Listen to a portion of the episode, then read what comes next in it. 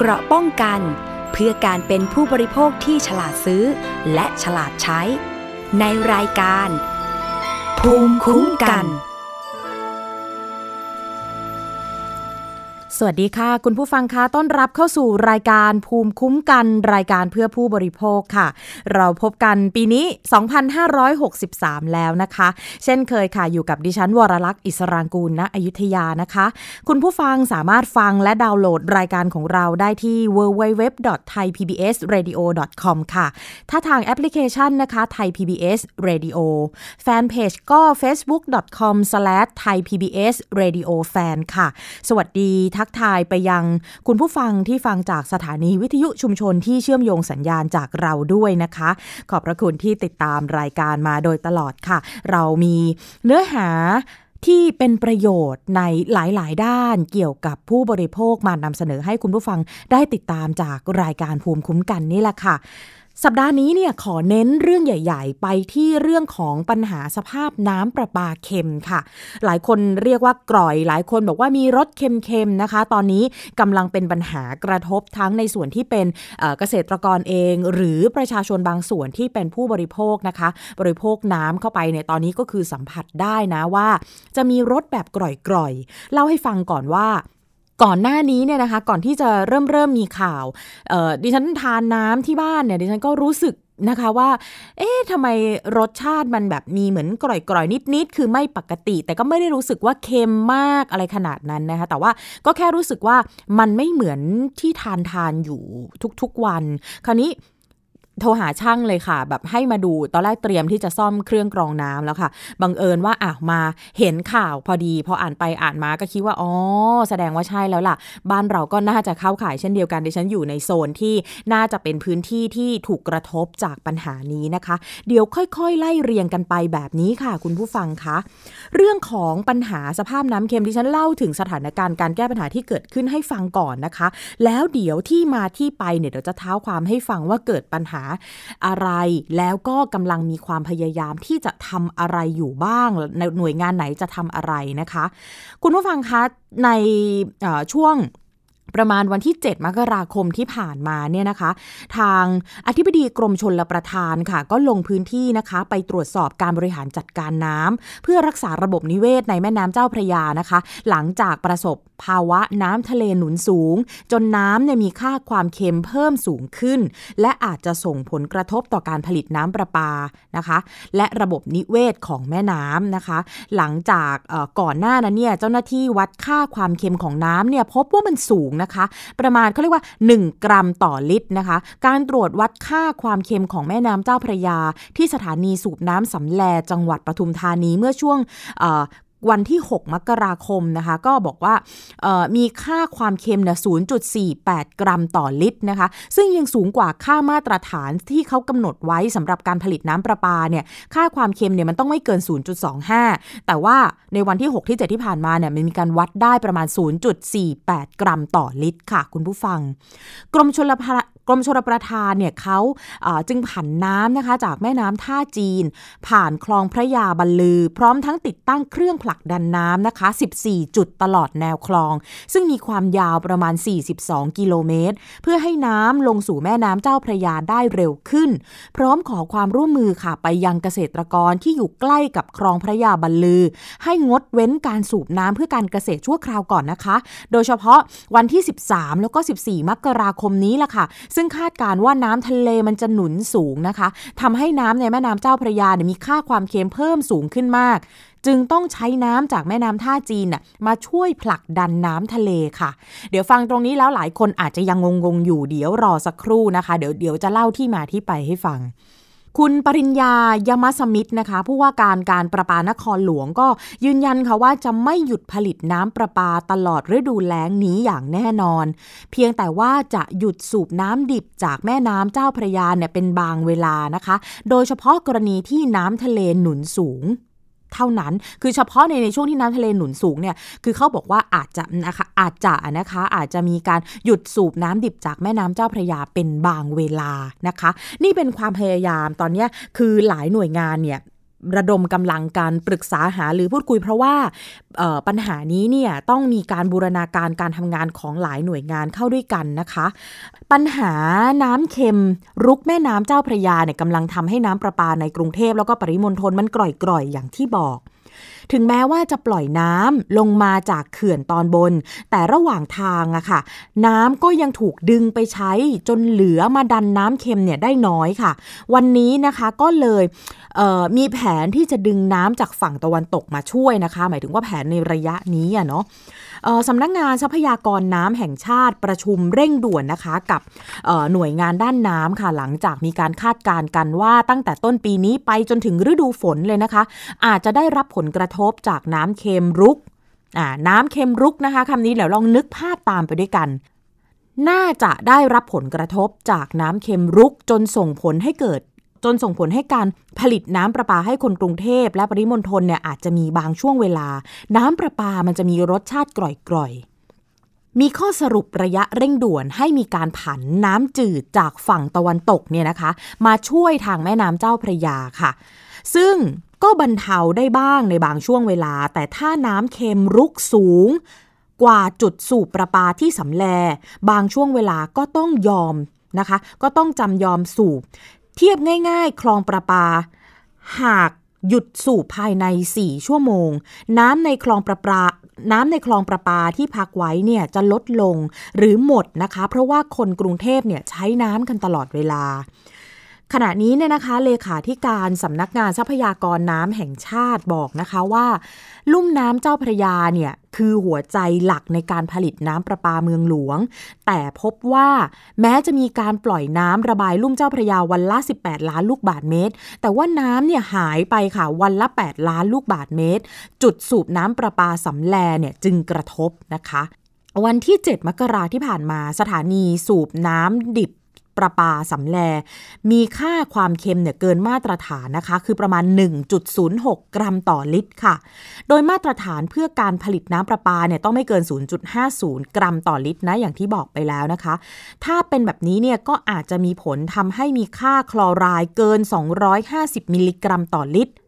นักวิชาการด้านน้ำเนี่ยบอกว่ามีความเสี่ยงต่อสุขภาพสูง ขณะที่วัดมะขาม สะพานพระนั่งเกล้า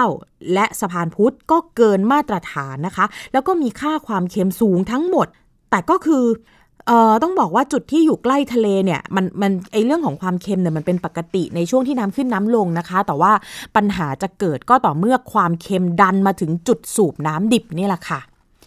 ถ้าถามว่าทำไมไม่หยุดสูบเมื่อน้ำเค็มมันรุกนะคะ การประปาส่วนภูมิภาคเนี่ยมีข้อจำกัดของคลองประปาของกรุงเทพมหานครจำเป็นต้องมีน้ำไว้ในคลองตลอดเวลาเลยนะคะ เพราะว่าคนกรุงเทพเกือบทุกบ้านต้องใช้น้ำนะคะ นักวิชาการระบุว่าหากไม่นำน้ำเข้าคลองภายใน 4 ชั่วโมงเนี่ยน้ำอาจจะหมดคลองนะคะ เราจึงเห็นข้อจำกัด หากหยุดสูบนานเกินไปไม่ได้นะคะ ซึ่งถ้าความเค็มเป็นเช่นนี้เนี่ยนะคะ มีความเสี่ยงสูงนะ ด้านผู้อำนวยการฝ่ายทรัพยากรน้ำและสิ่งแวดล้อม การประปานครหลวงบอกว่า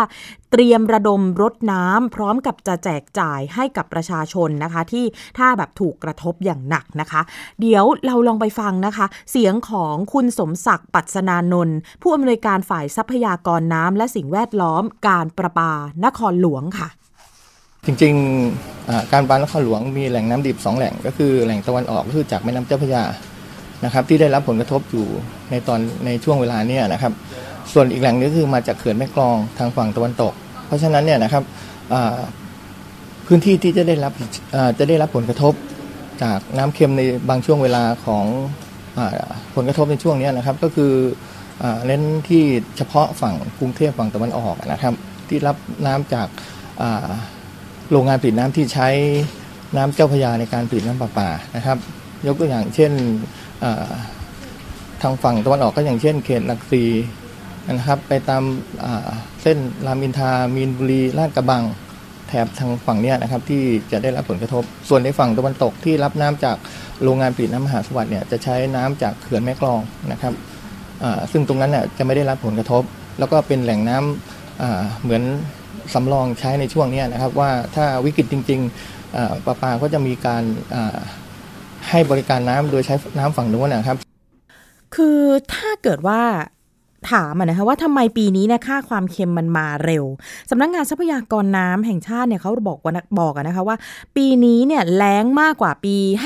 5758 ขณะนี้นะคะ แล้วก็ลุ่มเจ้าพระยาเนี่ยมีการใช้น้ำระหว่างทางที่ทำให้น้ำลดทั้งอุปโภคบริโภค แล้วก็ยังพบว่าการปลูกข้าวกว่า 2 ล้านไร่นะคะคำถามคือแล้วอีก 5-6 เดือนนี้เนี่ยถ้ามีการใช้น้ำระหว่างทางมาก ก็จะมีผลให้น้ำเค็มรุกสูง จึงทำให้แผนผลักดันน้ำตั้งแต่ต้นเนี่ยนะคะ ดันน้ำเค็มไปไม่หมดนะคะ มันก็เลยเกิดปัญหาประปากร่อย นะคะ วิธีการแก้ปัญหาน้ำเค็มรุกเนี่ยนะคะมีการประชุมของหน่วยงานที่เกี่ยวข้องเนี่ยเขาก็จะดึงน้ำจากเขื่อนแม่กลองลงมาแม่น้ำท่าจีน แล้วก็มีแผนที่จะผันน้ำเข้าคลองพระยาบรรลือ 30 ลูกบาทเมตรต่อวินาที มายังแม่น้ำเจ้าพระยาแต่ด้านบนเจ้าพระยาปล่อยมา 85 ลูกบาทเมตรต่อวินาที ช่วงนี้ปล่อยมาน้ำก็หาย ส่วนจุดสูบน้ำประปาสำแลจุดคลองพระยาบรรลือจะทำให้น้ำจืดช่วยด้านบน แต่ปัญหาน้ำก็มาไม่ตรงตามแผนนะคะ มีทั้งการใช้น้ำระหว่างทาง แล้วก็การระเหยด้วยค่ะ อีกจุดคือจากแม่น้ำท่าจีนมาคลองมหาสวัสดิ์ก็ผันน้ำจืดมาลงเจ้าพระยาตอนล่าง ก็จะช่วยลดความเค็มได้ค่ะ แต่ปัญหาคือเราโดนน้ำเค็มรุกหนักกว่าปีก่อนๆจากอัตราน้ำทะเลมีมากและสูงกว่าปีก่อนๆนะคะ เลขาธิการสำนักงานทรัพยากรน้ำแห่งชาติเนี่ยบอกค่ะว่า การเอาน้ำจากแม่กลองมาไม่กระทบเขื่อน และจะลำเลียงน้ำตามคลองสาขาด้วยนะคะดิฉันมีเสียงของคุณสมเกียรติประจำวงค่ะ เลขาธิการสำนักงานทรัพยากรน้ำแห่งชาติเดี๋ยวลองไปฟังดูนะคะว่า แนวทางจะเป็นอย่างไรแล้วประชาชนจะมีความมั่นใจยังไงบ้างค่ะ กรมชลประทานยืนยันว่าจากแม่กลองเนี่ยน้ำมาประมาณ 500ถึงพันล้านลูกบาศก์เมตรในฤดูนี้ไม่เดือดร้อนพอไม่เดือดร้อนนั่นก็หมายความว่าเราจะเอาน้ำบางส่วนเข้ามาเจือจางที่แม่น้ำเจ้าพยานะเพื่อที่จะให้น้ำความริมความเค็มเนี่ยไปถึงสำแรที่เป็นจุดสูบน้ำของการประปาเองเนี่ยน้อยลง นะเพราะฉะนั้นอันนี้เราได้มีการกำหนดแล้วครับว่าจะเอามาจากแม่กลองเท่าไหร่ ซึ่งตรงนี้เองเห็นว่ามีลำน้ำที่จะลำลำเลียงมาจากแม่กลองผ่านท่าจีน ผ่านประเทศชพยามีอยู่ 3 สาย สายแรกที่ในขณะนี้คือคลองจระเข้สัมพันธ์นะครับแล้วก็คลองปลาปาแล้วก็คลองท่าสามบางผา ซึ่งทั้งสามสายเนี่ยกระปารับปากชัดเจนว่าจะขยับปรับขึ้นนะครับจาก 27 ลูกบาศก์เมตรต่อวินาทีเป็น 30 และอาจจะถึง 35 แต่ว่าต้องมีไอ้ต้องมีไซฟอนช่วยกันในสารสูบน้ำช่วยกัน บางครั้งก็ต้องอาจจะต้องขอความร่วมมือจากกองทัพเรือในการติดเครื่องผลักน้ำกรมชลประทานก็ต้องมีการลำเลียงน้ำให้ได้ อันนี้มีการลำเลียงน้ำปรับเพิ่มขึ้นมาแล้ว ซึ่งอันนี้จะเป็นระยะเวลาสั้นๆ ประมาณ 7 วันให้ได้ครับ เรื่องของค่าความเค็มที่สูงเนี่ยถือว่ามีความเสี่ยง เพราะว่าที่ผ่านมาน้ำดิบเนี่ยค่ะก็จะไม่เกินอ่า0.75 กรัมต่อลิตรนะ แต่ว่าช่วงนี้นวัดเนี่ยก็คือขึ้นสูงถึง 1.06 กรัมต่อลิตร แล้วก็ในช่วงวันที่ประมาณ 8-15 มกราคมเนี่ยกรมอุทกศาสตร์เขาคาดการนะคะ ว่าจะมีน้ำทะเลหนุนสูงอีกครั้ง ซึ่งก็ต้องเตรียมรับมือ แล้วก็ต้องประหยัดนะ เพราะว่า เออแรงหนักจริง ๆนะคะ ตอนนี้คือก่อนหน้านี้เนี่ยดิฉันว่าคนกรุงเทพเนี่ยเราอยู่ในเมืองอาจจะไม่ค่อยไม่ค่อยได้ทราบถึงสถานการณ์แล้ง เราอาจจะไม่ได้รู้สึกว่ามันกระทบกับเราโดยตรงนะคะ แต่พอน้ำเริ่มกร่อยๆเนี่ยค่ะ ดิฉันว่าหลายคนเริ่มรู้สึกแล้วค่ะว่าอ๋อนี่ก็เป็นอีกหนึ่ง ผลกระทบนะคะที่มาจากเรื่องของภัยแล้งนั่นเองนะคะ เพราะว่าเพราะฉะนั้นเนี่ยอีกส่วนหนึ่งที่จะช่วยกันได้นะคะ ก็คือเรื่องของการใช้น้ำเนี่ยแหละค่ะก็สามารถช่วยการประหยัดได้นะคะ เพราะว่าเป็นส่วนหนึ่งนะคะที่เราน่าจะสามารถช่วยทำให้สถานการณ์นี้เนี่ยมันผ่านพ้นไปนะ แล้วก็อย่าลืมนะคะว่าตอนนี้เนี่ยแก้ปัญหาได้เดี๋ยวอีกช่วงหนึ่งก็จะมาอีกด้วยนะคะ ตอนนี้เขาก็หลายหน่วยงานที่เกี่ยวข้องเขาพยายามอยู่ที่จะ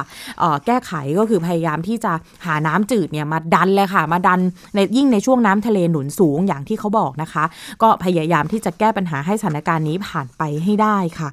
ปัญหาน้ำประปาเค็มตั้งแต่ช่วงปลายเดือนธันวาคมนะคะ มันเกิดขึ้นตั้งแต่ตอนนั้นเลย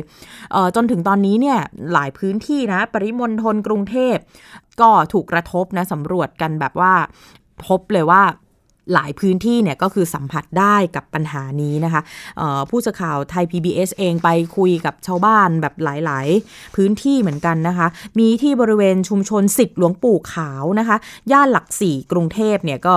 วันที่ไปเนี่ยนะเจอแบบจับกลุ่มนั่งพูดคุยกันเรื่องของน้ำดื่มที่ผ่านเครื่องกรองน้ำมันมีรสชาติต่างจากเดิมนะคะ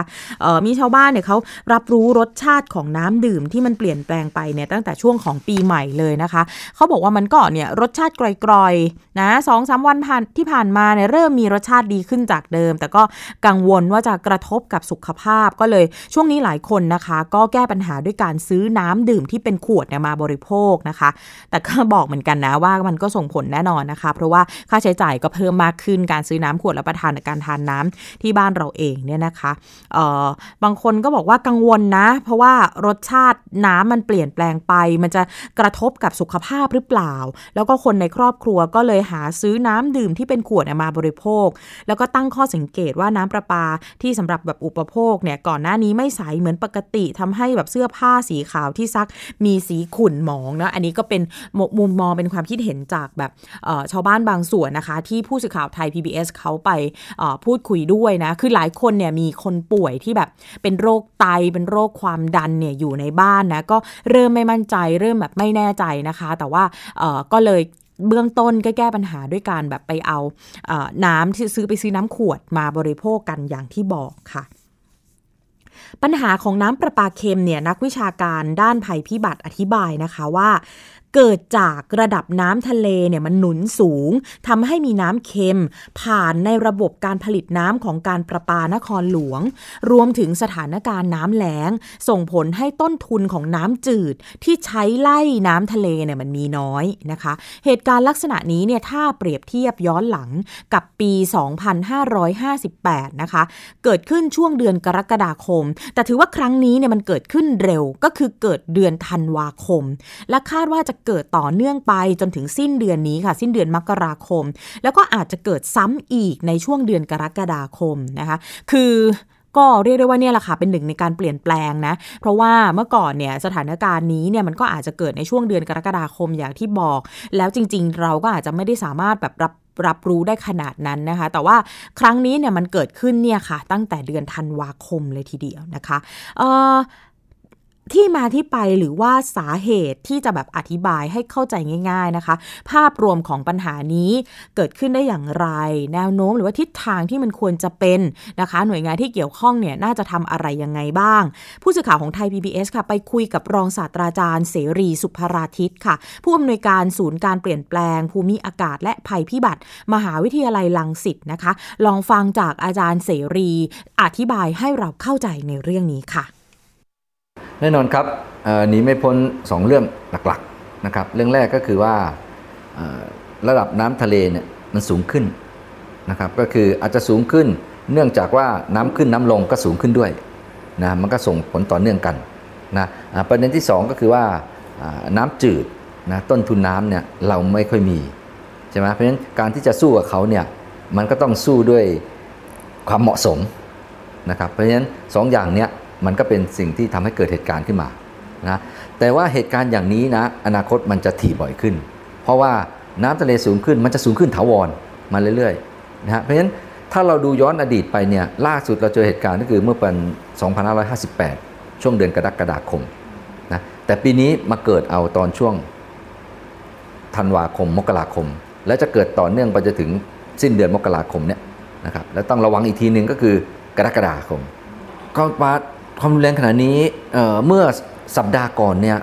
น้ำระดับความเค็ม ระดับคุณภาพน้ำต่ำนะครับต่ำนั่นหมายถึงว่าเป็นอันตรายต่อชีวิตต่อสุขภาพนะยิ่งเฉพาะผู้ที่มีความสุ่มเสี่ยงนะต่อโรคต่างๆนะครับโรคไตโรคเบาหวานโรคหัวใจโรคความดันก็ตามถึงมาก ถามว่ามันต่ำขนาดไหนนะผมเนี่ยก็ไปวัดมานะกับเพื่อนกันเนี่ยไปวัดเราวัดที่ไหนเราวัดที่แถวแถวสะพานควาย นะก็คืออยู่ในเขตของการปานครหลวงนะเราพบเลยว่าน้ำประปาออกมาเนี่ยมีระดับความเค็มสูงมากนะมีความนำอยู่ที่พันกว่านะครับแล้วเราก็บอกว่าโอเคงั้นเราเอาน้ำขวดมาวัดอีก ก็ความดันความนำก็เหลือ 450นะเราเอาน้ำฝนมาวัดอีกความนำเหลือ 135นะนั่นหมายความว่าอะไรน้ำฝนดีที่สุดนะน้ำขวดไม่ได้มีคุณภาพน้ำดีนะถือว่ามีคุณภาพน้ำปานกลาง แต่น้ำประปามีคุณภาพน้ำต่ำเห็นไหมณช่วงนั้นนะครับเพราะฉะนั้นก็แสดงเห็นว่าช่วงที่ผ่านมาเนี่ยน้ำคุณภาพไม่ดีคนที่บริโภคขนาดนั้นผลกระทบแน่นะครับแต่ปัจจุบันเนี่ยมันเริ่มดีขึ้นเริ่มดีขึ้น ก็ต้องติดตามสถานการณ์นะการประกาศของภาครัฐเตือนภัยก็ต้องให้ก่อนล่วงหน้านะครับไม่ใช่ว่ามาถึงแล้วเค็มแล้วบริโภคไปแล้วนี่ใช่ไหมเพราะฉะนั้นก่อนหน้าเนี่ยก่อนหน้า2อสวันทำได้ไหมก็นี่อย่างเงี้ยนะครับนะก็เกิดจากว่า 1. ปล่อยน้ำจากเตื้อเหนือมาด้วยมากผิดปกติ เราปล่อยน้ำมามากกว่าปี 58 2 เท่าตัว ณวันเดียวกันนะประเด็นที่ 2 แน่นอนนะระดับน้ำขึ้นน้ำลงเริ่มเริ่มแผ่วนะเริ่มแผ่วแล้วแต่ว่าเขาตกไปนิดเดียว เพราะฉะนั้นตอนนี้ก็ยังแปรผันอยู่นะยังผันผวนเพราะฉะนั้นผู้บริโภคเนี่ยก็ถ้าเราไม่มีเวลาติดตามข้อมูลข่าวสารเนี่ยเราอย่าไปพวกน้ำประปาเลยนะโดยเฉพาะกลุ่มเสี่ยงนะก็ซื้อน้ำมาเถอะ แต่ซื้อน้ำก็อย่างที่ผมเรียนข้างต้นนะน้ำก็มีคุณภาพปานกลางนะครับนะครับน้ำประปาเค็มเนี่ยนะครับเราเห็นว่ากรุงเทพมหานครและปริมณฑลนะครับอยู่ในเขตการจ่ายน้ำของการปานครหลวงเป็นส่วนใหญ่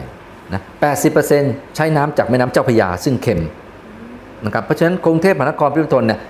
80%ก็จะมีปัญหานะครับส่วนอีก 20%เขาใช้จากแม่น้ำแม่กองไม่มีปัญหานะครับเพราะฉะนั้นการปานครหลวงเองก็พยายามจะ เอาน้ำ20 เซนน่ะมาเจือนะก็ทำให้ความเค็มลดลงได้ แต่ว่ามันไม่สามารถทำได้หมด เพราะว่า 20 จะไปสู้กับ 80 มันไม่ได้นะส่วนทางเหนือของเทพนะปทุมธานีเนี่ยอยู่ในเขตการจ่ายน้ำของการปลาส่วนภูมิภาค ซึ่งสุดสูบน้ำก็อยู่ใกล้กันอยู่เหนือกันแค่ 3 กิโลนะครับก็มีปัญหาเรื่องความเค็มเหมือนกัน เพราะฉะนั้นคนปทุมก็มีปัญหานะครับเพราะฉะนั้นก่อนหน้านี้สัปดาห์หนึ่งเนี่ยปทุมธานี กรุงเทพนครและพิจนเป็นส่วนใหญ่มีปัญหาหมด อนาคตเนี่ยสารนิสูบเหล่านั้นเนี่ยจะได้รับความสุ่มเสี่ยงมากขึ้นกับเหตุการณ์อย่างนี้ เนื่องจากว่าระดับน้ำทะเลที่สูงขึ้น แผ่นดินที่สุดตัวนะครับเพราะฉะนั้นมันก็จะมีเหตุการณ์เงี้ยบ่อยครั้งเกิดขึ้นนะถามว่าเขาจะทำให้มันไม่มีปัญหาก็ต้องหนึ่งคิดอันดับแรกก็คือย้ายสารนิสูบขึ้นเหนือมากขึ้นนะจะขึ้นไปที่จุดไหนก็ต้องดูนะว่าอิทธิพลน้ำทะเลจะส่งผลกระทบยังไงนะครับตอนนี้ขณะนี้ผมประเมินแล้วว่า 10 ปีเขาจะขึ้นไป 3-4 กิโลเมตร นะริมของความเค็มเนี่ยจะขึ้นไป เนื่องจากด้านทะเลที่สูงขึ้นกับแผ่นดินที่สุดตัวนะครับตอนนี้ถ้าการย้ายไปเนี่ยมันก็ต้องย้ายไม่มีที่สิ้นสุดถูกไหมเพราะฉะนั้นคุณก็ต้องหาจุดเหมาะสมของคุณนะนั่นคือประการแรกประการที่ 2 คือใช้ระบบน้ำ RO นะซึ่งค่าใช้จ่ายค่าน้ำนะครับอย่างต่ำต้นทุนเขา 30 บาทต่อลูกบาศก์เมตรนะครับเพราะฉะนั้นเรารับได้ไหมขณะนี้ต้นทุนเราประมาณสักเออเราขายน้ำให้ประชาชนประมาณสักสิบาทอะโดยเฉลี่ยนะครับเพราะฉะนั้นมันจะขึ้น 3 เท่า ห็นไหมสิงคโปร์ขายน้ำก็ประมาณ 26 บาท แต่ว่ารวมภาษีด้วยฝ่ายเป็น 40 บาท เห็นไหมสิงคโปร์ก็ใช้ระบบ RO ส่วนหนึ่งนะครับใช้น้ำดิบจากมาเลเซียส่วนหนึ่งเห็นไหมเพราะฉะนั้นต้นทุนมันจะสูงขึ้นหมด เพราะฉะนั้นการแก้ปัญหาก็มี 2 อย่างเนี้ยถ้าจะแก้ปัญหาในระยะยาว คือดัชนีภัยแล้งเนี่ยนะครับเราทราบล่วงหน้ามาประมาณ 6 เดือนถึง 1 ปีล่วงหน้าแล้วว่าเหตุการณ์อย่างนี้จะเกิดขึ้น นะครับเห็นได้เลยแต่ดูจากดัชนีรู้เลย แล้วดัชนีภัยแล้งขณะนี้ความแรงเท่าๆกับปี 41 ดัชนีภัยแล้งหมายถึงธรรมชาติให้มานะเป็นอย่างนี้เนี่ยก็คือนี่เขาเรียกดัชนีภัยแล้งนะครับเพราะฉะนั้นจะเห็นว่าสีแดงเนี่ยเต็มทั่วประเทศเลยยกเว้นภาคตะวันตกนะกับภาคตะวันออกบางส่วนที่ติดแม่น้ำโขงตอนใต้นะครับเพราะฉะนั้นจะเห็นว่าเราดูแล้วธรรมชาติให้มาอย่างนี้ ถามว่าหนักไหมแน่นอนธรรมชาติให้มาหนักกับปี 58นะครับ แต่เรามีน้ำต้นทุนที่ดีกว่าปี 58 นะทำไมผลกระทบแรงล่ะนะเพราะฉะนั้นจะเห็นว่ายังไม่ทันถึงช่วงมีนาเมษาเลย ผลกระทบไปทั่วแล้วเห็นไหมเนื่องจากการจัดการนั่นเองนะเพราะฉะนั้นความรุนแรงของภัยแล้งจะเกิดขึ้นมี 3 องค์ประกอบหลักๆ 1. ธรรมชาติให้มาเป็นยังไง อันที่ 2 ความเปราะบางเป็นเรื่องการจัดการ อันที่ 3 เป็นความร่อนแหลมนะครับหมายถึงอะไรหมายถึงว่า ถ้าคุณแจ้งประชาชนว่า 6 เดือนข้างหน้าก่อนหน้านะหรือปีก่อนหน้าว่า น้ำจะไม่มีการในการทำเกษตรกรรม ตรงไหนบริเวณไหนนะมีน้ำต้นทุนอยู่เท่าไหร่ทำได้แค่กี่ไร่เนี่ยบอกก่อนเนี่ยประชาชนเขาจะตระหนักเริ่มต้นด้วยการตระหนักแล้วนะครับ อันที่ 2 คนที่ไม่ได้ทำคุณจะให้เขาทำอะไรนะเพื่อจะมีสามารถในการมีรายได้มาทดแทนเขาในช่วงนั้นนะไปปลูกพืชทนเค็มทนแรงหรืออะไรก็ตาม อันที่ 3 ปริมาณน้ำต้นทุนในการอุปโภคบริโภคเนี่ยมีเพียงพอไหมต้องประเมินตั้งแต่ 6 เดือนก่อนหน้าแล้วถูกไหมเพราะขณะนี้มาประเมินตอนนี้ถามว่าการเจาะบ่อบาดาลเข้าไปตอนนี้เนี่ยมันจะเสร็จมัน 3 เดือนใช่มันต้องเจาะลึก เพราะฉะนั้นมันก็คือช่วงสูงสุดพอดีเลยช่วงนั้นใช่ไหมมีนาเมษาน้ำต้นทุนก็หดไปเรื่อยหดไปเรื่อยฝนจะลากยาวนะตราดูฝนแล้วเห็นชัดเลยว่าฝนจะมาปกติดีๆเนี่ยนะก็คือ ปลายกรกฎาภาพที่เห็นเนี่ยจะเห็นชัดเลยว่า ร้อนก็ร้อนนะอุณหภูมินี่สูงมากเลยนะครับ ฝนก็มิถุนายังไม่มาเลย เห็นไหมนั่นหมายก็ว่า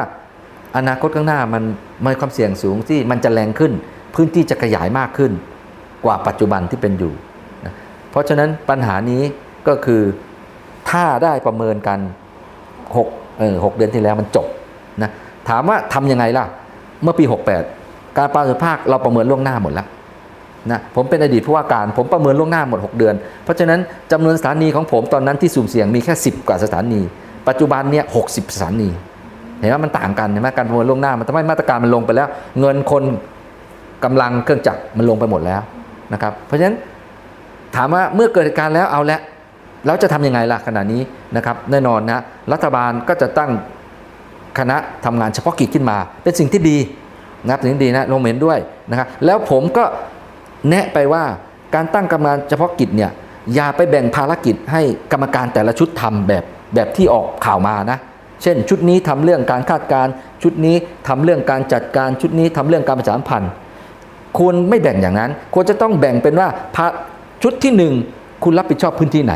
แล้วรวมภารกิจทุกภารกิจให้ชุดที่ 1ทำนะทั้งการจัดการการแจ้งเตือน การทำความเข้าใจการประชาสัมพันอยู่ในชุดเช่นภาคตะวันออกเฉียงเหนือตอนกลางขอนแก่นนครราชสีมา บุรีรัมย์นะเอาไปชุดหนึ่งนะทำไง ภาคเหนือตอนล่าง ภาคกลางตอนบนชุดที่2นะกรุงเทพมหานครชุดที่3เนี่ยพอแบ่งอย่างนี้แล้วเนี่ยภารกิจมันจะ one stop ในจุดนั้นถูกไหมมึงไม่ต้องมันไม่ต้องมาการมาคุยอะไรอีกแล้ว เพราะมัน stop ไปแล้วแล้วมันได้ได้เพูดง่าย ได้ประสานงานกับ stakeholder ทุกภาคส่วนในพื้นที่แล้วนะเกษตรกรมีกี่ไร่ต้องการน้ำเท่าไหร่ผู้บริโภคหอการค้าเห็นไหมมันจบอะมันเบ็ดเสร็จเห็นไหมนั่นคือสิ่งที่เราแก้ไขในฐานะผู้มีประสบการณ์ตอนปี 58นะแล้วเราก็เอาเรื่องนี้ไปสอนทั่วโลก เพราะว่าเราประเมินให้กับทั่วโลกในคณะทำงาน IPC นี่คือสิ่งที่เกิดขึ้นนะครับในขณะนี้ไปแบ่งตามภารกิจ นั่นคือจะทำให้ปัญหาแรงขึ้นนะครับประชาชนจะไม่เข้าใจ ความเข้าใจระหว่างภาคประชาชนจะเริ่มห่างขึ้นห่างขึ้น เราคาดการในฐานะคณะทำงาน IPC คาดไปแค่ข้างหน้าเนี่ย200 ปีนั่นเราเราประเมินให้ทั่วโลก 200 ปีนะประเทศไทยเป็นประเทศหนึ่งที่ถูกประเมินว่ามีความเสี่ยงสูงมากต่อการเปลี่ยนแปลงสภาพภูมิอากาศ นั่นหมายก็ว่าแรงท่วมแรงท่วมมีแน่เกิดขึ้นแน่เพราะฉะนั้นการแก้ปัญหาก็จึงถึงบอกไงว่าหนึ่งจะแก้ปัญหาอย่างยั่งยืนได้อย่างไรนะประเมินความเสี่ยง มีความสำคัญสูงสุด คุณต้องประเมินนะว่าอนาคตเนี่ยคุณเสี่ยงกับอะไร แล้วคุณจะต้องวางแผนล่วงหน้าควรจะทำอะไรก่อนหน้านะพอเจอปัญหาแล้วเราแก้ปัญหาเฉพาะหน้า มันจะทำอย่างเงี้ยมันจะเหนื่อยสิ้นเปลืองงบประมาณ สิ้นเปลืองกำลังคนกำลังเครื่องจักรแล้วประชาชนก็จะเสียหายหนักก็ถูกต้อง เพราะว่าอะไรเพราะว่าเราไม่ได้บอกเขานี่ว่า น้ำมันพอให้เขาทำไหมนะนี่คือสิ่งที่เกิดขึ้นใช่ไหมปี 58 เราบอกหมดเลย เราห้ามเลยบอกว่าตรงนี้อย่าทำ นะตรงนี้ผู้บริโภคมีปัญหานี้ส่งบาดาลไปเจาะเสร็จเรียบร้อยแล้วนะเสร็จเสร็จตั้งแต่ธันวาจะเจาะเสร็จแล้วนะจบแล้วเอาละค่ะนี่ก็คือภาพรวมนะคะทั้งหมดของเรื่องของปัญหาสภาพน้ำที่มันกร่อยกร่อยเค็มๆเนี่ยนะคะ แล้วแต่ว่าใครจะเเรียกว่าอะไร อีกเรื่องหนึ่งค่ะที่คนรู้สึกกัน มากนะคะ เกิดขึ้นอีกแล้วค่ะสำหรับฝุ่น PM 2.5 มันกลับมา คือจริงๆ มันยังอยู่นะคะ อย่างที่ย้ำกันไปหลายครั้งแล้ว มันยังอยู่แต่ว่าถ้าสถานการณ์ไม่วิกฤตมากเนี่ย เราอาจจะไม่ได้รู้สึกว่ามันสัมผัสได้นะคะ แต่ว่าออตอนนี้เนี่ยในช่วงนี้มันกลับมาสถานการณ์ค่อนข้างแย่อีกแล้วนะคะ บรรยากาศนะคะในอย่างวันที่ ช่วงวันวันพฤหัสที่ผ่านมานะคะวันพฤหัสที่ 9 มกราคมเนี่ยดิฉันยกตัวอย่างนะสถานการณ์ฝุ่น PM 2.5 มันพุ่งสูงขึ้นหลายจุดนะคะ ในพื้นที่ของกรุงเทพแล้วก็ปริมณฑลส่งผลให้ในขณะนี้เนี่ยนะคะ ค่าดัชนีคุณภาพอากาศ อยู่ในระดับที่มีผลกระทบต่อสุขภาพ ประชาชนเนี่ยควรจะลดเวลาการทำกิจกรรมกลางแจ้ง และ ติดตามสถานการณ์ฝุ่นละอองอย่างใกล้ชิดนะคะ กรมควบคุมมลพิษเนี่ยรายงานสถานการณ์คุณภาพอากาศในพื้นที่ของกรุงเทพแล้วก็ปริมณฑลคุณภาพอากาศอยู่ในระดับคุณภาพปานกลาง ถึงเริ่มมีผลกระทบต่อสุขภาพค่ะสารมลพิษทางอากาศที่ตรวจพบเกินมาตรฐานได้แก่นะคะ ฝุ่นละอองขนาดไม่เกิน 2.5 ไมครอน หรือเนี่ยราคา PM 2.5 ตรวจพบ ค่าระหว่าง 49 ถึง 72 ไมโครกรัมต่อลูกบาทเมตรนะคะ เกินมาตรฐานที่บริเวณ คือเกินมาตรฐานที่แขวงฮิรันรูจี เขตธนบุรีกรุงเทพ ริมถนนกาญจนาพิเศษเขตบางขุนเทียนกรุงเทพ แขวงบางนาเขตบางนากรุงเทพ แขวงดินแดงเขตดินแดงกรุงเทพ ริมถนนพระราม 4 เขตปทุมวันกรุงเทพค่ะ ริมถนนอินทรพิทักษ์เขตธนบุรีกรุงเทพริมถนนลาดพร้าวเขตวังทองหลางกรุงเทพ ริมถนนดินแดง เขตดินแดงกรุงเทพ แขวงพลับพลาเขตวังทองหลางกรุงเทพนะคะ ที่ปริมณฑลค่ะตำบลนครปฐมอำเภอเมืองนครปฐมนะคะตำบลบางกรวยอำเภอบางกรวยนนทบุรีตำบลบางพูดอำเภอปากเกร็ดนนทบุรีตำบลคลองหนึ่งอำเภอคลองหลวงปทุมธานีตำบลตลาดอำเภอพระประแดงสมุทรปราการตำบลปากน้ำอำเภอเมืองสมุทรปราการ ตำบลบางเสาธงอำเภอบางเสาธง สมุทรปราการ ตำบลอ้อมน้อยอำเภอกระทุ่มแบน สมุทรสาคร ตำบลมหาชัยอำเภอเมืองมหุดขออภัยค่ะสมุทรสาครนะคะ ฝุ่นละอองขนาดไม่เกิน 10 ไมครอนนะคะ หรือว่า PM10 เนี่ยตรวจพบค่าระหว่าง 66 ถึง 123 ไมโครกรัมต่อลูกบาทเมตรนะคะ เกินมาตรฐานที่บริเวณตำบลนครปฐมอำเภอเมืองนครปฐมค่ะ กองจัดการคุณภาพอากาศและเสียงสำนักสิ่งแวดล้อมกรุงเทพมหานคร รายงานสถานการณ์ฝุ่นละอองขนาดไม่เกิน 2.5 ไมครอนนะคะ หรือว่า PM 2.5 ของสถานีตรวจวัดคุณภาพอากาศ กรุงเทพมหานคร ประจำวันที่ 9 มกราคม เวลา 7 นาฬิกา ค่าเฉลี่ย 24 ชั่วโมงของฝุ่นละอองขนาดไม่เกิน 2.5 ไมครอน หรือ PM 2.5 เนี่ยตรวจวัดได้ 47 ถึง 81 ไมโครกรัมต่อลูกบาทเมตร พบว่าเกินมาตรฐานนะคะก็คือมาตรฐานไม่เกิน 50 ไมโครกรัมต่อลูกบาทเมตรเนาะมีทั้งหมดค่ะ 26 พื้นที่นะคะไล่เรียงให้ฟังคร่าวๆนิดหนึ่งนะคะ ก็คือเขตสัมพันธวงศ์บริเวณ หน้าหัวมุม ซุ้มประตูเฉลิมพระเกียรติวงเวียนโอเดียนค่ะ 58 ไมโครกรัมต่อลูกบาทเมตร เขตพญาไทเนี่ยหน้าแฟลตทหารบกใกล้โรงพยาบาลวิชัยยุทธ ตรงข้ามกับกระทรวงการคลัง 58 ไมโครกรัมต่อลูกบาทเมตรนะคะ เขตวังทองหลางด้านหน้าปั๊มน้ำมันเอสโซซอยลาดพร้าว 95 ได้ 75 ไมโครกรัมต่อลูกบาทเมตรเลยนะคะเขตปทุมวันบริเวณหน้าห้างสยามหน้าห้างสามย่านมิตรทาวน์ 63 ไมโครกรัมต่อลูกบาทเมตรค่ะ เขตบางรักข้างป้อมตำรวจหน้าลานบางรักเลิฟลี่พลาซ่า 57 ไมโครกรัมต่อลูกบาทเมตร ที่เขตบางคอแหลมบริเวณป้อมตำรวจสี่แยกถนนตกนะคะ 68 ไมโครกรัมต่อลูกบาทเมตร เขตยานาวาใกล้ธนาคารกรุงศรีอยุธยาสำนักงานใหญ่ 74 ไมโครกรัมต่อลูกบาทเมตรค่ะ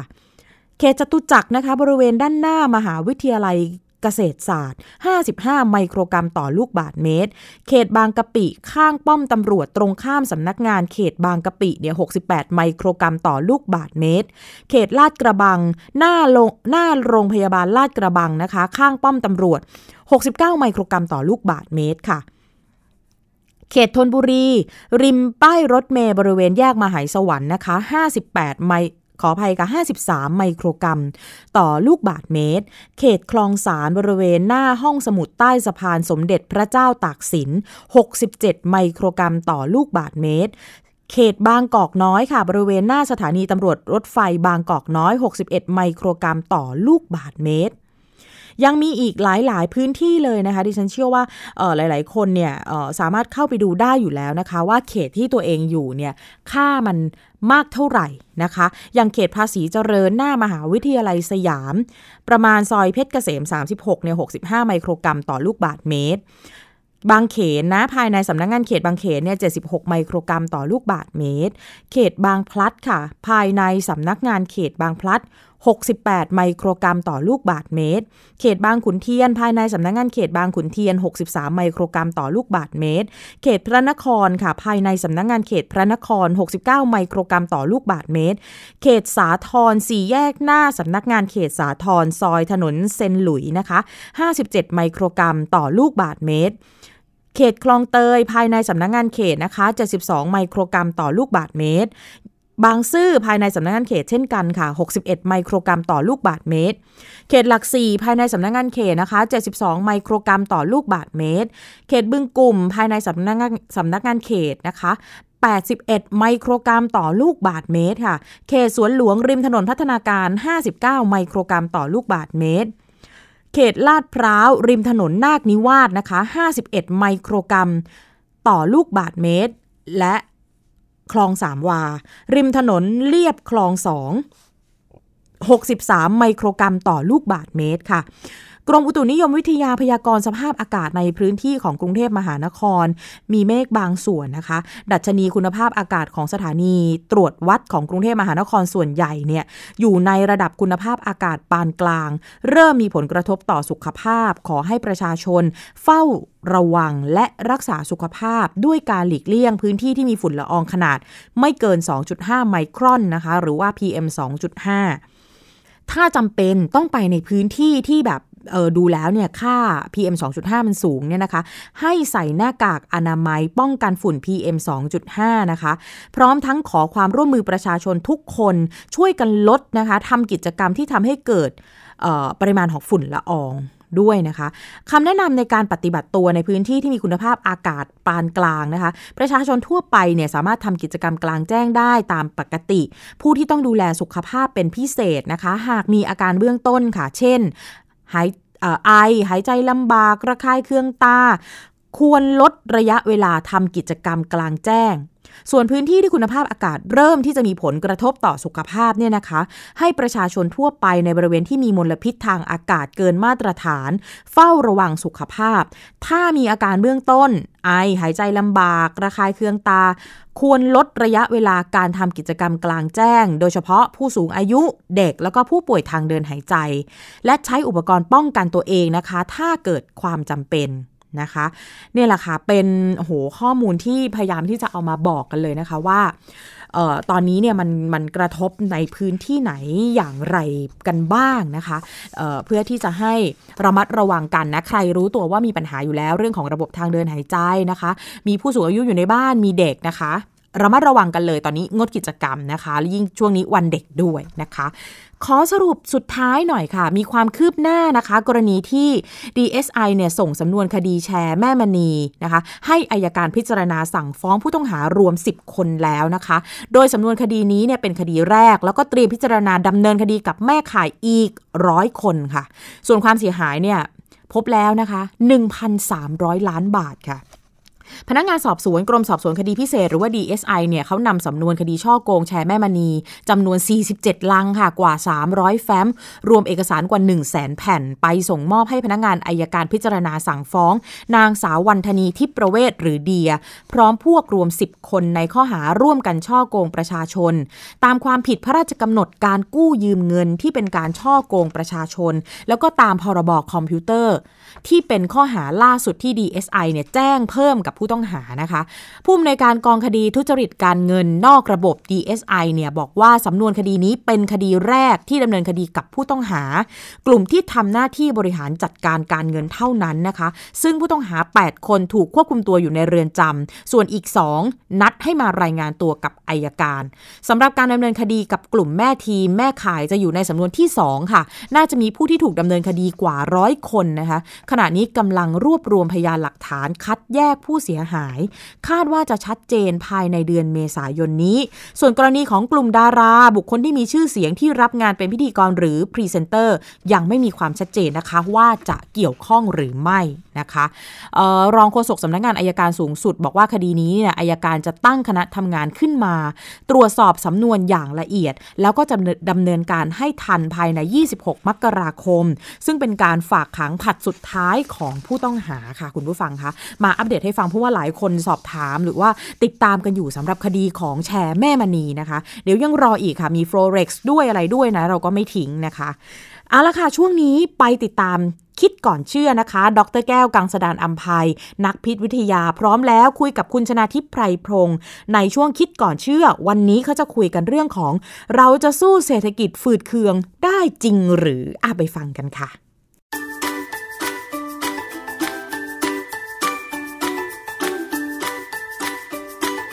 ช่วง คิดก่อนเชื่อ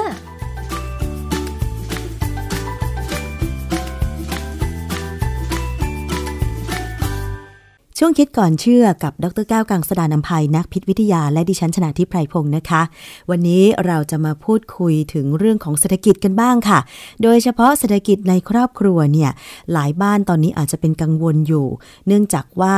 มองดูภาพรวมของเศรษฐกิจประเทศไทยแล้ว เอ๊ะทำไม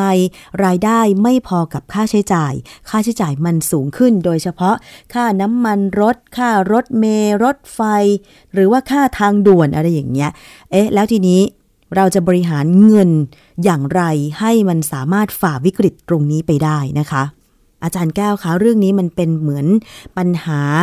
ที่วนอยู่ในอ่างหรือเปล่า เพราะว่าบางคนหรือว่าเกือบทุกคนล่ะค่ะ ก็มักจะมีปัญหาเศรษฐกิจ โดยเฉพาะเศรษฐกิจในครอบครัวอย่างเงี้ยค่ะอาจารย์ เรื่องนี้นะ มันก็เป็นปัญหาที่เป็นเรื่องเป็นพิษของชีวิตเรานะค่ะเพราะว่าตอนเนี้ยคนฆ่าตัวตายกันหลายคนนะใช่ มีข่าวเยอะค่ะ เออแล้วเขาก็สรุปไปออกมาเหมือนกันว่าเป็นเพราะพิษเศรษฐกิจ เพราะว่ามีหนี้สินเยอะกว่าทรัพย์สินอย่างนี้ คือคือมันมันมองหาทางออกไม่ได้ค่ะ เมื่อเมื่อเมื่อวานนี้ ผมไปข้างนอก ผมก็สงสัยเอ๊ะทำไมรถเหมือนไม่ค่อยนั่น วันนี้มีช่างเขาเอาตู้เสื้อผ้ามาส่ง แล้วเขามาต่อให้ผมก็ถามว่า ขับรถมาจากไอ้ทางอายุทยามาถึง มาถึงบ้านผมเนี่ยในกรุงเทพเนี่ยถนนกาญจนาพิเศษกรถติดมากไหมเพ ราะปกติเวลาผมไปธุระช่วงเก้าโมงเช้าเนี่ยมันยังติดนะค่ะเขาบอกว่าไม่ค่อยติดครับ หมายความว่าไง คนไม่ค่อยขับรถแล้วเพราะไม่จะขับไปไหนเหรอคะบางคนกลับบ้านปีใหม่กลับแล้วกลับเลย ค่ะเพราะโรงงานมันปิดอ่าฮะเศรษฐกิจดีไม่ดีก็ดูตรงนี้แหละนะฮะค่ะเพราะฉะนั้นไอ้ไอ้เรื่องการที่ว่าเราจะผ่าวิกฤตพวกนี้ได้ไม่ได้เนี่ยความจริงสำหรับผมเนี่ยผมไม่ค่อยกังวลหรอกเพราะผมผ่ามานานแล้วค่ะ แล้วผมไปเจอเนี่ยรายงานของสื่อดุสิตโพลเนี่ยเขาสำรวจปัญหาเกี่ยวกับการกินอยู่ของประชาชนเนี่ย แล้วเขาก็มีข้อสรุปออกมาซึ่งหลายๆเรื่องเนี่ยนะหลายๆประเด็นเนี่ยมันตรงกับที่ผมทำอยู่เป็นประจำคือสำหรับผมเนี่ย เพื่อนๆก็บอกว่า ผมเนี่ยเป็นตัวถ่วงเศรษฐกิจ ผมไม่ค่อยซื้อของใหม่ค่ะ ใช้เท่าที่ใช้อยู่อะไรเงี้ยนะแม้กระทั่งทุกเสื้อผ้าที่ผมซื้อมาวันเนี้ย ผมก็รอจะมาลดราคาเต็มที่อะค่ะ ถึงซื้อ คือรอรอเพราะรู้ว่าบางทีมันก็ต้องลดอยู่ดีอะเพราะราคาที่เขาขายปกติเนี่ย มันจะแพงเวอร์เกินไปประมาณเกับเท่าตัวค่ะบางครั้งเนี่ยเขาตั้งราคาเพื่อขอลดทีหลังอืมค่ะ แต่ว่าตัวที่ผมซื้อเนี่ยเป็นของเป็นเป็นรุ่นใหม่ ซึ่งเขาเอาออกมาเขาต้องการกระจาย ก็เลยตั้งราคาลดคือตั้งราคามันต่ำกว่าปกติค่ะแล้วเดี๋ยวคงอัพขึ้นไปนะฮะเพราะฉะนั้นการประหยัดเนี่ยเป็นเรื่องสำคัญนะแต่จะอยู่ได้ใน ในสภาวะแบบนี้คือมันเป็นทั้งโลกเนี่ยนะค่ะการประหยัดจะสำคัญ ผมเป็นคนไม่ค่อยชอบท่องเที่ยวเท่าไหร่หรอกไอ้ชิมชอบใช้เนี่ยผมไม่เคยไปลงทะเบียนกับเขาว่า อันที่หนึ่งประเด็นประเด็นหลักก็คือ ผมง่วงนอน อืมผมทนไม่ไหว ที่จะต้องอดจะหลับกับตานอนไปแจ้งไปแข่งกับเขาไปลงทะเบียนตอนดึกตอนดื่นใช่ไหมคะผมดูว่าเหมือนคนบ้านะผมผมทำไม่ได้นะ อันที่สองผมไม่ช้อปปิ้ง ผมอยากได้อะไร ผมเดินไปซื้อเลย ค่ะ ช้อปปิ้งช้อปปิ้งมันคือการเดินสำรวจใช่ไหมใช่อะไรดีไม่ดีมีของน่าสนใจไม่น่าสนใจแล้วก็ซื้อ แต่ของผมที่อยากได้อะไร เพราะอะไรขาดมือหรือมันเก่าจะต้องเปลี่ยนจริง ๆ ซื้อเลยค่ะนะฮะงานเลี้ยงสังสรรค์ ก็เพื่อนๆก็ทิ้งผมมาแล้วเพราะผมไม่กินเหล้าไม่สูบบุหรี่ค่ะ เวลาไปงานเลี้ยงสังสรรค์ผมก็พลอยไปเทศมันมันก็เบื่อผม ผมก็เบื่อมันแล้วก็เลิกกันนะฮะเอ่ออีกประเด็นหนึ่งที่เขาเขาเสนอเขามีคนบอกว่าเรื่องพวกเนี้ยเป็นเรื่องที่สำคัญคืออยู่บ้านให้มากขึ้นทำอาหารเองที่บ้านค่ะโอ้โหนี่เป๊ะเลยครับ ผมเอง ไม่จำเป็นผมไม่ออกไปข้างนอก กินอะไรข้างนอกนะอาจจะนานๆทีเพื่อเปลี่ยนชีวิตชีวาบ้างหรือว่าในส่วนใหญ่ผมก็จะเลือกนะหนึ่งแถมหนึ่งค่ะหรือลดราคาก็ไปกินให้รู้ว่ามันเป็นยังไง นะวางแผนการเงินพอดีเกษียณแล้ว ผมก็ไม่ค่อยต้องวางแผนมากอะ่ะ มันก็แค่ ใช้ไปตามระบบ แล้วก็มีเงินบำนาญเข้าในบัญชี มันก็ มันก็ไม่เคยมีปัญหา เพราะว่าเราไม่ได้ใช้อะไรมากมายค่ะ ซื้อสินค้าเฉพาะช่วงที่ลดราคา เท่านั้นเหรอคะอาจารย์ เท่านั้นเลย คือเรารู้ว่าของอะไรจะเสียยกเว้นถ้ามันจำเป็นจริง ๆ ก็ว่ากัน แต่ส่วนใหญ่แล้วของกินของกินเนี่ย ผมจะซื้อต่อเมื่อส่วนใหญ่จะเป็นหนึ่งแถมหนึ่งอืมของดีๆนะหนึ่งแถมหนึ่งหรือบางทีก็อาจจะสองแถมหนึ่งอะค่ะสองแถมหนึ่งก็พอทน แต่ประเภทซื้อราคาเต็มนี่ก็ดูไว้ก่อน เดี๋ยวมันก็ลดแหละ แต่อาจารขย์นมเค้กการซื้อของที่ลดราคาเนี่ยดิฉันก็ไม่เคยซื้อของที่เต็มราคานะ อย่างน้อยๆต้องรอมันลดราคา อย่างน้อยๆต้องรอให้ลดราคาอย่างสัก 20เปอร์เซ็นขึ้นไป ยิ่งถ้าเป็น 60-80เปอร์เซ็นจะดีมาก แต่ว่าต้องดูนะว่าเขาลดจริงไหมเพราะผมจำได้เลยกางเกงกีฬาผมเนี่ยค่ะนะยี่ห้อหนึ่ง ผมซื้อผมจำราคาได้ว่าเมื่อ 20 ปีก่อนซื้อ 246 บาท เดี๋ยวนี้ก็ยัง 246 บาท แต่ก่อนแสดงว่าที่จะเขาจะขายราคานี้นะค่ะเขาจะอัพราคาไป 400 กว่าอ๋อแล้วก็บอกว่าลดมา 246 บาท เพราะผมจำได้เหมือนผม 246 บาทเนี่ยเป็นตัวเลขที่ผมจำได้อะอืคือมคือมันเป็นยี่ห้อที่ดีมากนะ ไม่ค่อยไม่มีโฆษณาแต่เป็นยี่ห้อที่ดีและซื้อซื้อในห้างสรรพสินค้าใหญ่นะค่ะ ก็ใช้ได้ดีจนนี่ไอตัวที่ใช้อยู่ปัจจุบันเนี่ยก็ห้าปีแล้วค่ะก็ยังใช้ตีแบตเสาร์อาทิตย์อยู่อืมนะห้าปีแล้ว สินค้าซื้อลดราคาได้ค่ะแล้วก็ถ้ามันพังเปลี่ยน แต่ถ้ามันไม่ใช่พัง หรือถ้ามันซ่อมได้ก็ซ่อม ผมเป็นคนซ่อมเสื้อผ้าเป็น อย่างดิฉันเวลาจะซื้อกางเกงยีน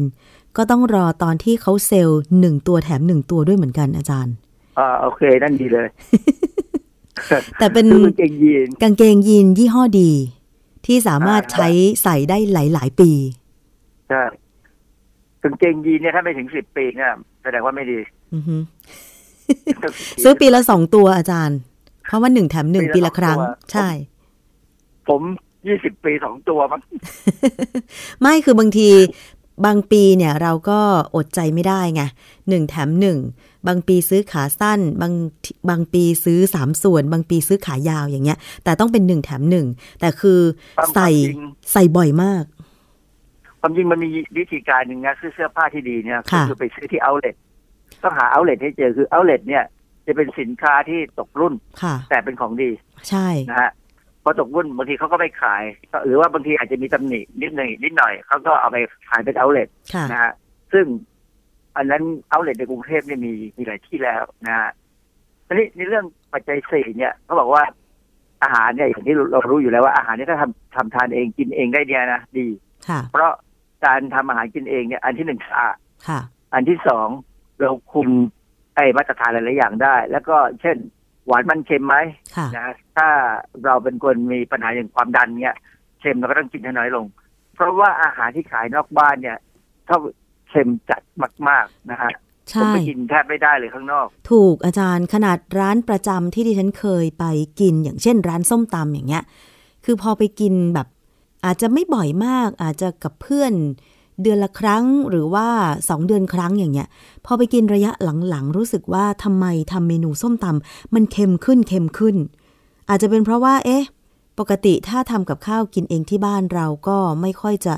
กินเค็มเท่าไหร่ แต่พอไปร้านอาหารอย่างร้านส้มตำซึ่งคุณผู้หญิงหลายคนเนี่ยชอบ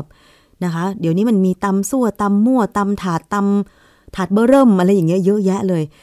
ดิฉันพักหลังๆ ก็กินไม่ค่อยได้เหมือนกันนะ ส้มตำตำร้านต่างๆ เพราะมันเค็มเค็มๆอาจารย์ คือบางครั้งนะน้ำปลาที่เขาใช้เนี่ยอาจจะไม่ใช่น้ำปลาดี หรือบางครั้งเนี่ยหนักไปกว่านั้นเป็นน้ำเกลือปรุงรส อืมอาจจะเป็นไปได้ มันก็จะเค็มมากเลย ถ้าน้ำเกลือปรุงรสเนี่ยมันจะเค็มปีเลยอะค่ะ นะถ้าน้ำน้ำปลาดีเนี่ย มันจะเค็มไม่มากแล้วมันจะมีรสชาติของน้ำปลาอยู่นะฮะใช่ เพราะว่าที่เพราะฉะนั้นก็ให้พิจารณา ดิฉันซื้อน้ำปลามากินเองที่บ้านเนี่ยก็เป็น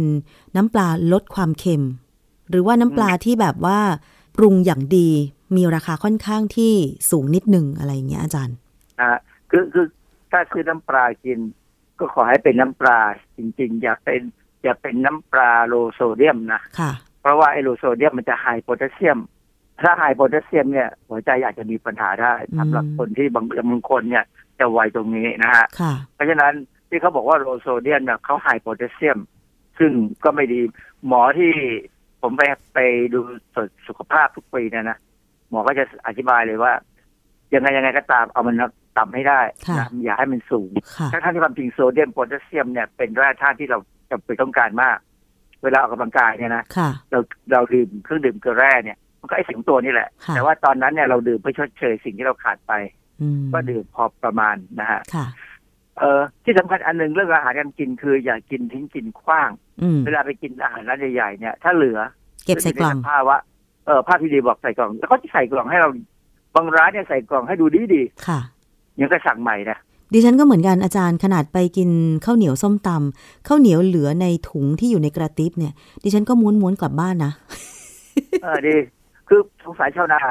ทำนาแทบแย่ใช่ต้องกินให้คุ้มหน่อยนะ แล้วดิฉันก็เอามาแช่ตู้เย็น พอซื้อมาหลาย ๆ ร้านปุ๊บก็เอามารวมกันแล้วอุ่นกินเออดูให้ดีนะว่าตู้เย็นเราเย็นพอนะเย็นพอตู้เย็นเนี่ยค่ะ คือตู้เย็นเนี่ยเวลาชั้นชั้นที่มันเป็นความเย็นเนี่ย มันจะต้องไม่สูงกว่า8องศานะค่ะนะพยายามให้เย็นหน่อยนะ เพราะว่าถ้าจะถึงเย็นเนี่ยก็ตามอาหารเก็บเลยสักห้าหกวันเนี่ยก็ควรจะทิ้งได้แล้วค่ะถ้าไม่อยากกินต่อ อ๋อค่ะนะฮะอย่าให้มันเกินอาทิตย์หนึ่งถ้าอยู่เกินอาทิตย์หนึ่งเนี่ยมันตู้เย็นเนี่ยมันมีจังหวะที่มันจะพักพอมันพักเนี่ยบางทีความร้อนความเย็นมันค่อยๆเพิ่มขึ้นมันลดลงค่ะให้เป็นความอุ่นขึ้นมาแทนนะเอ่อเครื่องที่อยู่อาศัยเนี่ยเขาบอกว่าให้ประหยัดน้ำประหยัดไฟผมก็ทราบว่าชนาทิพย์ถอดปลั๊กไฟทุกครั้งใช่ไหมใช่ค่ะเอ่ออันนั้นอันถูกต้องแล้วเอ่อดูแลอุปกรณ์ให้ดีซ่อมได้ก็ซ่อมถ้าซ่อมไม่ได้ก็ก็ก็ไม่ต้องซ่อมอะเพราะว่าตอนนี้ราคา เครื่องใช้ไฟฟ้ามันลดลงมามากนะค่ะ ซื้อเท่าที่จะซื้อนะฮะไม่ต้องซื้อมาสำรองนะเครื่องใช้ไฟฟ้าที่จะซื้อมาสำรองเด็ดขาดค่ะ เพราะราคามันค่อนข้างจะลดลงจริง ๆ เลยเอ่อเสื้อผ้าเครื่องนึ่งของผมอย่างที่บอกแล้วว่า เสื้อผ้าผมไม่จะแต่งจะแต่งไปให้ใครดู คนที่ทำงาน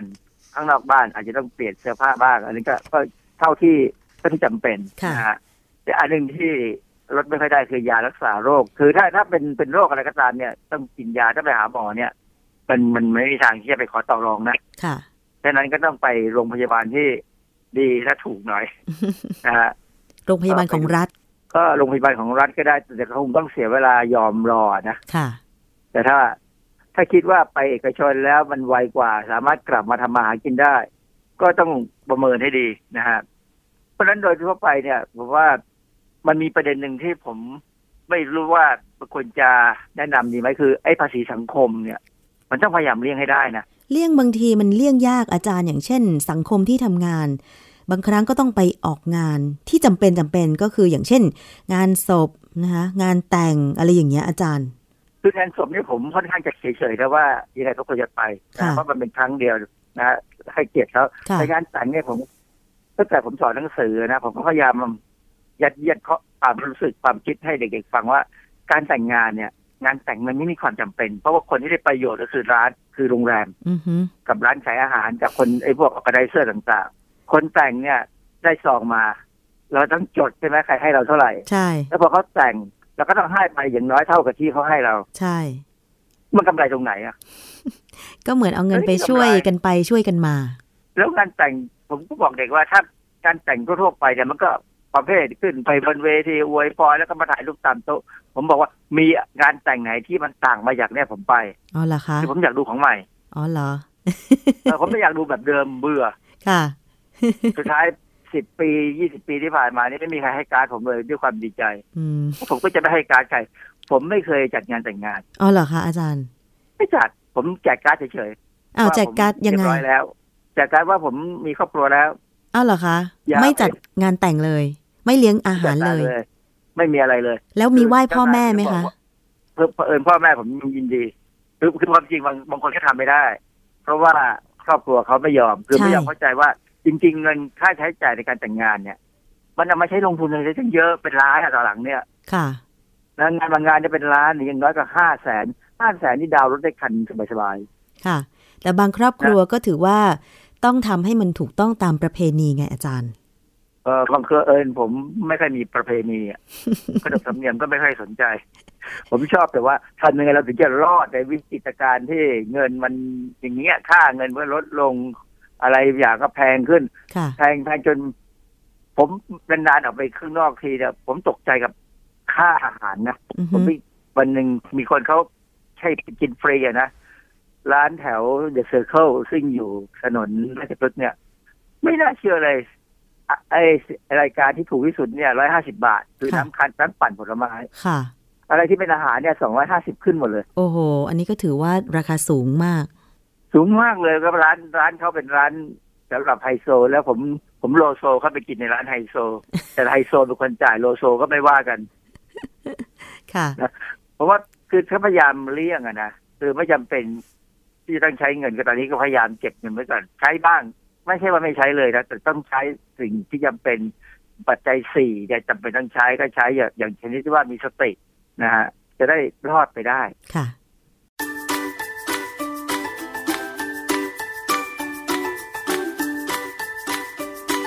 ช่วงคิดก่อนเชื่อ